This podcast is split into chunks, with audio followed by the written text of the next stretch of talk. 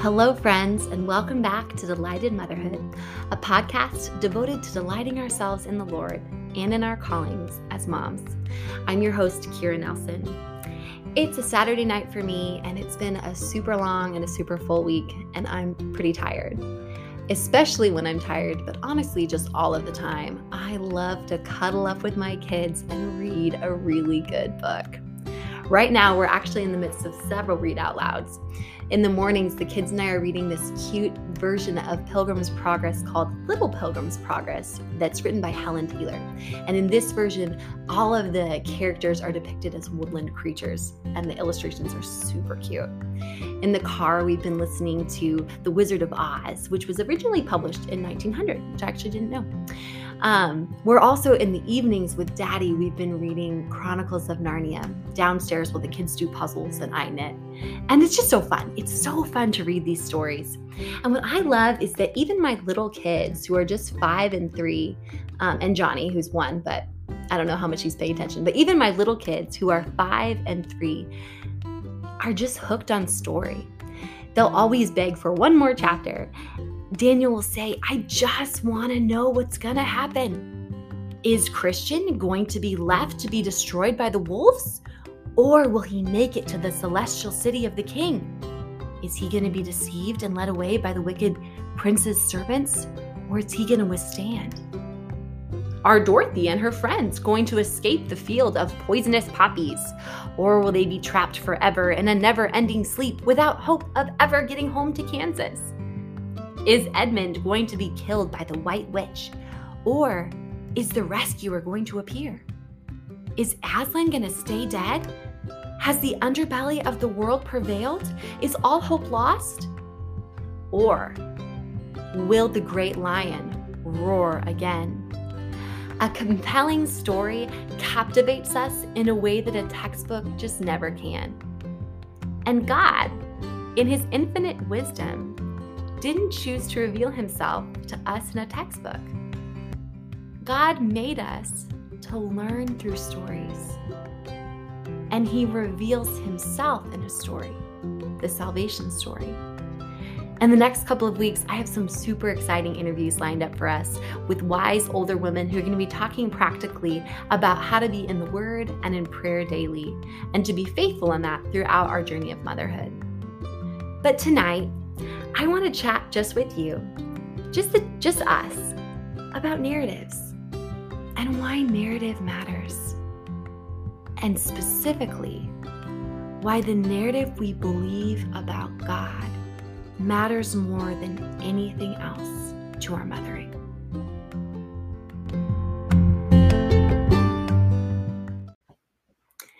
To try and understand Christianity without seeing it as a narrative is really to our detriment. It's like reading in a textbook that in the fall, chlorophyll production in leaves slows down and causes the leaves to change color. That's very descriptive, but it's nothing like when I walk out into the woods in October and I get to see the vibrant colors and shapes of the leaves appear. The textbook helps me make sense of the changing colors of those leaves but it's not the full bodied experience of being in the woods. When I read that God is loving, that's wonderful. But when I read that God opened the eyes of Elisha's terrified servant to see the holy host of heaven that surrounded him and protected him, that's another thing. I know that God cares about the widow and the orphan, but it's entirely another thing to read about how the Lord miraculously used a widow's few drops of oil to fill to the brim every jar in her house so that she could pay all of her debts and provide for her starving sons. Now my heart is captivated, and I understand these truths about the Lord in a much more meaningful way. Narrative super matters. Recognizing I am part of the story of the king changes the way I see my circumstances. It changes the way I talk about my role as a mom. It changes the focus from me and what I've done or not done to the Lord. Instead of being consumed by the narrative of motherhood as a burden or motherhood as martyrdom or just the grumpy discontentment that fills our age, our minds instead are captivated by the story of a rescuer. And we get to see almost everything through that much more beautiful lens. The story of salvation is epic. It's page turning. It's the story of good versus evil, of cosmic battles, of angel armies. And the salvation story is honestly, it's the foundation of every other worthwhile story we'll ever encounter. All of those good stories, those stories that my kids and I love to read snuggled up on the couch or sitting out on the front porch, all those good stories are just echoes of this greatest story that's ever been told. Ah, in the story of salvation, we get to see God on display. Just like in those stories that I love to read my kids, there is something terribly wrong. There's a restless, wicked evil at work, and it's been this way since the Garden of Eden. In the beginning, there were two humans created by God who God breathed life into. They were beautiful, they were complete, they were in love. They walked with the one who loved them and they lived in perfect peace. But it wasn't to remain this way the wicked one, the serpent, the son of deception and lies, the prince of the power of the air, slipped into that paradise. He slipped in to the confidence of fair Eve. And although this woman, loved by God and loved by her husband, lived in perfect harmony, she allowed herself to be led astray. She listened to the words of the sly devil and they sank down deep within her soul. The more she listened, the more she was convinced she could rule. She could map out her own way. She could do whatever pleased her most. Because after all, how could she be wrong? And so she defied the perfect, holy, righteous God who had made her. And thus she spread sin to all of her race. Her husband joined her in her treachery, and they became enemies of God. In a moment, the light of unending life vanished from them and was replaced instead with original sin and with the sting of death. No longer could this race rest in perfect peace with God.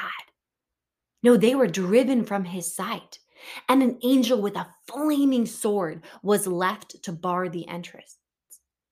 All hope seemed lost, except that a promise was given.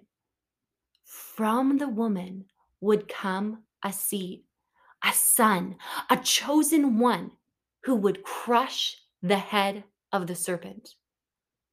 The glimmer of hope was given. Could could this wickedness be undone? Could God dwell again with man? For generations, it seemed the answer was perhaps no, for evil and vileness spread and festered. Soon the whole earth was so filled with wickedness that God, who had made it, the perfect one who spoke the world into being, he was grieved and he determined to destroy this wicked world. And yet, this perfectly holy, unapproachable divinity chose one man, one man, Noah, and his family, who walked with God. He chose Noah to preserve. So the Lord shut Noah up in the ark, the ark of Noah's salvation. And as the entire world perished in the holy flood of the Creator's wrath, this one man and his family, this seed of the woman remained. The waters dried up and Noah left the ark, and mankind again multiplied on the earth. But the intent of the heart of man was still wickedness. Instead of desiring the way of their Maker, instead of following the pattern of Him in whose image they were made, they patterned themselves after the deceiver, the devil. Human beings, instead of seeing children as gifts to be protected and nurtured, mankind worshiped gods made in their image, gods who required abominations such as child sacrifice, and the land itself reeked from their sin. But into that paganism, the Lord established a covenant with one man, Abraham. Not a perfect man, but a man of faith. God didn't reveal the full plan of salvation, the full mysteries, but he promised that from this one man, his family and all the nations of the earth would be blessed. But how could this possibly be? For from this man's family came a great nation, as numerous as the stars in the heavens. They were enslaved, they were delivered. They wandered for 40 years in the wilderness due to the hardness of their hearts. They were used by God to carry out judgment against the wickedness of the land. But their hearts too were wicked. Their hearts too were bent towards evil and idolatry. Although God gave them his very words, although he spoke to them his own law, their hearts were still bent towards the deceiver, towards the evil one who had brought them this terrible lie. A promised king was given, one after God's own heart, a young shepherd boy, David, whose thoughtful mind and reliance on the one true God brought down Goliath, the giant. This young man served God fully, and so the Lord established with him an everlasting covenant. God promised that from the line of this man would come a king. God promised that from the line of this man would come a king, a king who would bring everlasting peace and an eternal reign. But alas, David sinned. David sinned wickedly. And as a result of sin and of his sin, the nation of Israel split in two. The northern and southern kingdoms of Israel began, and then ensued years of wicked kings and rebellions, prophets proclaiming the word of the Lord, but the people scorning them, repentance for a time, and then idolatry. And then as a result, exile and captivity, and then silence. 400 years of silence. No prophecy, no word from God, silence. Israel was once again a captive nation ruled by the Roman Empire, desperate for a deliverer. So, in the stillness of the stable, a baby was born.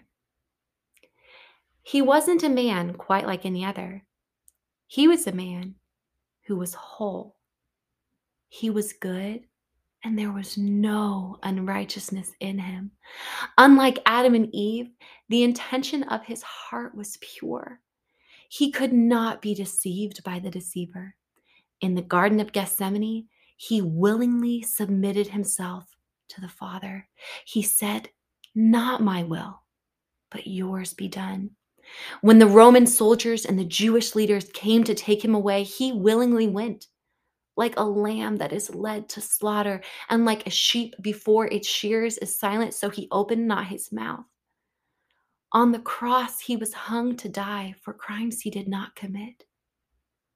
In that moment, he took on himself in his body the sins of the world. He cried out, Father, forgive them. He had never turned away from the Father. And yet the Father turned his face away from the Son and laid his full wrath upon him. And then Jesus gave up his spirit and he died. He was buried in a tomb, and just when it seemed like all hope was lost, just when it seemed that the darkness had won, Christ the Lord rose back to life. He rose back to life and he crushed the head of the serpent. And with his resurrection, he inaugurated a new way of life, all those who trust in him as their savior, who repent of their sin, he gives a new mind. He creates them to be new creations with the ability to serve him. I have done absolutely nothing to deserve the rescue of Jesus. I was dead in my transgressions and my sins, right? Think about this story with me, okay? Since the garden, what has been the pattern of mankind? It has been death and wickedness and evil. I can see this pattern over and over again in the story of Scripture. And into that darkness, where mankind was totally lost, God sent one man. God sent his son, his beloved son, to die and then to be resurrected. And guys, this is the God who says to me on a Saturday night when I'm super exhausted. This is the God who says to me, Kira, I have made you a mom and I call you to holiness. This is the God who says to me, Rejoice in the Lord always. Again, I say, Rejoice. This is the same God who tells me to do all things without grumbling and complaining, that I may be blameless and innocent, a child of God in the midst of a crooked and twisted generation, among whom I might shine as a light in the world. Oh, ladies, isn't that incredible? The salvation story changes everything. When that story captivates my mind, when that narrative is what seeps into my daydreams and causes me to consider the deep things of God when I'm doing laundry or driving in the car or doing whatever else. When I remember that I am part of his glorious story, motherhood ceases to be about me, right? I can demand nothing. When Christ, when the Lord Christ is ever before me, when my story is a part of his story, grumbling and complaining and griping about mom life are just excluded. Here's the beautiful thing. Okay, this is one of the things I just I love about the Lord. He says, "Don't grumble and complain." And then when I don't grumble and complain, but instead think of the ways to give thanks in all circumstances, what happens? What happens to my narrative when I change it in that way? It becomes lovelier. My story of motherhood ceases to be an endless laundry list of complaints. They spilled milk on the floor. Everyone was screaming all day. I have poop on my shirt. And my husband is obviously a jerk because he's working a job and he's home late. Instead, my narrative, when I choose to obey the words of the Lord that say, not to grumble and complain, but to give thanks in all circumstances. Instead, the things that fill my mind are great is thy faithfulness and the smile of my little clapping baby. It becomes the sweet victory of a creative workout at 6:15 p.m. when I realize my husband's not going to be able to come home so I can do a workout. It becomes the fun of the steam coming off of my cup of tea while I'm doing watercolors with the kiddos. When I am compelled by the narrative of God to see his face and to obey him, my life is lovelier. When the story of Jesus conquering the grave drives me to put my interests aside and consider the interests of another, my day's actually nicer. Like I'm actually happier. I'm actually more full of enjoyment, more full of delight. I totally get we're all in different circumstances. I'm not trying to argue that your circumstance is just the same as mine or or that my circumstance is harder than your circumstance in any way. But whatever we're in, we can seek the Lord and we can obey him. If we go back to uh, our story that we talked about before, the hiding place, Betsy ten Boom, the Dutch clockmaker, she was imprisoned in a Nazi death camp for hiding Jews in her home. And in that darkest place, she experienced the loveliness of God in a beautiful way by starting a Bible study in the flea infested barracks around that single dingy light bulb. She was captivated by the narrative of Jesus, and that changed everything about the way that she lived, even in a death camp. I love I love this quote from Martin Luther. It says the Bible is alive. It speaks to me, it has feet, it runs after me, it has hands, it lays hold of me. Ladies, I'm really excited for these upcoming interviews. I'm excited to talk to these seasoned women about how to be in the word about how to consider the Lord in prayer. And then to talk about how to consider the Lord in everything, in going on a run, in doing laundry, in in doing watercolors with our kids and all of these different things. Let us set the Lord ever ever before us. So that's what I have for tonight, friends. I was just thinking about these things and I didn't plan to do an episode tonight, but yeah, I think I just love the narrative of Scripture and I was excited to share it with you. So let's let the Bible lay hold of us. Let's get excited to learn from older women, to be swept up in the story that God is unfolding. And I encourage you to read stories with your kids because that is just super, super fun. Something that my kids and I love to do is to sit on the front porch of our house. I have like a special basket that has old blankets in it that we will use on cold days like January days like this. But go somewhere fun, whether it's out on a park bench or the top of your um, your apartment complex roof or whatever, wherever you are, find somewhere fun to read some stories with your kids. Be captivated by story and how they all point to the Lord, the giver of life. And until next time, sisters, may God help us to delight in Him as we delight in the calling that He is giving us.